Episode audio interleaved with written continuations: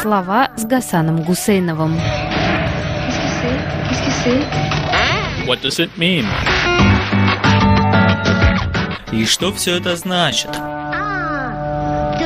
Миновал Татьянин день 2024 года. Людмила Стефановна Петрушевская написала 25 января в своем дневнике об именах. Грандиозное событие. Моя внучка Анна Харатьян родила дочь, судя по всему, Анастасию, в добавление к старшим братьям Арсению, Даниилу и Глебушке. Те уже решили сами, зовутся в честь кого, чьи имена – Тарковский, Хармс и Успенский. Анастасия, скорее всего, в честь Светаевой. Возвращаясь на 83 года, могу сказать, что в 1938 году меня назвали в честь главы Компартии Испании Долоресы Барури. В изгнании в гостинице «Метрополь» мы укрывали ее от диктатора Франка. И вскоре я уже самоназвалась Люсей. А то по пионер-лагерям то Долборесина, то Дуралеса, да и вообще Долоре – это по-испански страдание. Нашли мне имечко. Я своих детей назвала красивей. Пишет Людмила Стефановна Петрушевская в своем дневнике. Эта история с передразниванием имен всколыхнула у меня целый ворох воспоминаний и переживаний. Вроде бы назвали человека каким-то именем. Ну, терпи. Так к своему имени относился мой отец Чингис. В детстве, рассказывал отец, ему нравилось одно имя, но любил он его по парадоксальному признаку непроизносимости. Отец не выговаривал «Р». Имя это Роберт. Однажды, услышав пойманный мной на радиоле Латвия голос Робертино Лоретти, отец переспросил и, услышав Робертино Лоретти, выдал мне свое детское переживание – а меня в школе беззлобно дразнили Хатабычем. И я так никогда и не осмелился сказать своим родителям, что несколько лет в младших классах мечтал об имени Геннадий. Почему я не Геннадий? Ведь какое удобное имя, думал я. Во-первых, от него есть простое, не сюсюкающее уменьшительное – Гена. Тогда еще не было никакого крокодила Гены. Более того, сын знакомого сварщика, которого звали Геннадием, звался Гешей, а муж соседки на Ломоносовском, который тоже был Геннадием по паспорту, Почему-то просил называть его Валентином. Мне в детстве казалось, что Геннадий такое универсальное имя, дающее массу возможностей своему носителю. В середине 60-х мы ездили в Баку и ходили на кладбище к моим дедушке и бабушке, которые умерли до моего рождения, и мне было тяжело смотреть на маму, которая разрыдалась, когда увидела на надгробии деда мои имя и фамилию. Зачем же вы назвали меня именем, которое заставляет проливать столько слез? Непростое это дело быть Гасаном. Не подумал, а почувствовал тогда я и сразу и надолго забыл о чужом для меня, но оставшемся частью меня Геннадии. Но Татьянин же день, вспомнил я дневниковую запись Петрушевской и позвонил любимой подруге юности. Татьяна радостно сообщила, что в честь Татьянина дня мэр Москвы подарил всем обладательницам этого прекрасного имени бесплатную поездку по канатной дороге. Где в Москве находится канатная дорога, Татьяна не знала, но зато вспомнила свою семейную историю, о которой я прежде не слыхал. Оказывается, отец Тани все детство дразнил ее, заявляя, что на самом-то деле мечтал назвать ее Евлампией и был огорчен, когда девочку назвали Татьяной. «Была бы ты Евлампией, я бы мог ласково называть тебя Лампочкой». Это все была шутка, конечно, или, как тогда не думали говорить, семейный троллинг. Отец Тани никогда не собирался называть ее Евлампией. Хотя, конечно, такое имя завещано нам не только Лоренсом Стерном с его Тристрамом, но и Николаем Васильевичем Гоголем, Сакакием.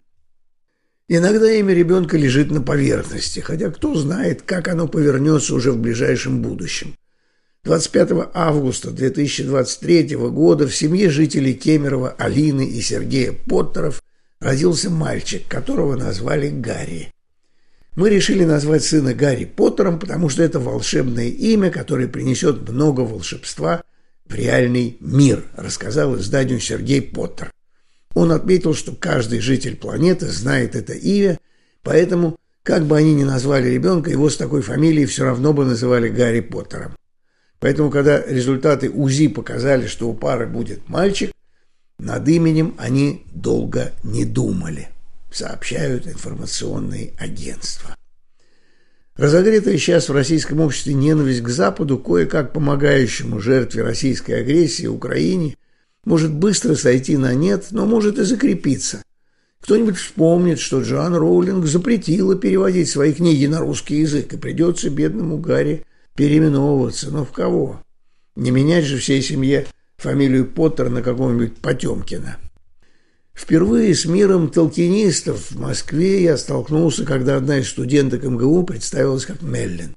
О, Меллин, какое красивое имя! Да просто мои родители толкинисты. Влияние языка Толкина распространилось не только на молодых родителей, но и на тех, кто почувствовал себя и видел себя свидетелем фашизации российского общества. Не только жители соседних государств, ставших жертвами агрессии, стали называть наиболее агрессивных россиян орками, а Москву и вообще Росфедерацию Мордором. Интересно, что в русском обиходе Мордор одержал победу над родным Арканаром, дистопическим городом братьев Стругацких. Да и другие имена из Толкина постоянно на слуху. Гоблины и Саурон, орки, хоббиты и тролли пришли не из римской или скандинавской мифологии, а именно со страниц Толкина. Здесь нет парадокса. Для западнически воспитанных читателей Толкина и вовсе не обязательно только для фанатов писателя. Путинский режим и верный ему глубинный народ – чужаки, инопланетяне какие-то. И для их описания не годятся привычные инструменты. Это даже не политические оппоненты, а именно пришельцы из выдуманного безумным сознанием злого мира. Больше десяти лет назад лингвистка Валентина Витальевна Сидорова из города Волжска напечатала в политической лингвистике замечательную статью, в которой показала, как похожи были тогда, в середине нулевых, толкинисты Соединенных Штатов и Российской Федерации. В русском политическом обиходе слова имен и названий «Властелина колец» использовался как острый аналитический инструмент публицистами и политическими аналитиками от Валерии Новодворской до Юлии Латыниной. Круг недавнего подросткового и юношеского чтения их читательниц и читателей заставлял авторов и авториц захватывать, выхватывать для ясности имена, ярлыки из хорошо структурированного мира фэнтези. Едва ли сейчас, в разгар войны, есть смысл спорить, правильно или нет – называют люди кромешное царство путинизма. Родившийся в Кемерово в августе 2023 года Гарри Поттер тоже ведь не прилетел с другой планеты. Родители вложили в это имя свою мечту. Так же, как люди, переименовавшие путинскую Москву в Мордор, вкладывают в эту непродуктивную работу весь доступный им гнев на орков-чекистов и презрение к хоббитам и эльфам. Меня спрашивают, а как ты-то сам со своим Геннадием решил остаться в колониальном прошлом? Да, говорю, остаюсь неколебимым, как Татьяны, и укрепляюсь в постколониальной повестке. Как хорошо, когда есть имена, которые не приходится менять. Но теперь вся надежда на старика Хатабыча.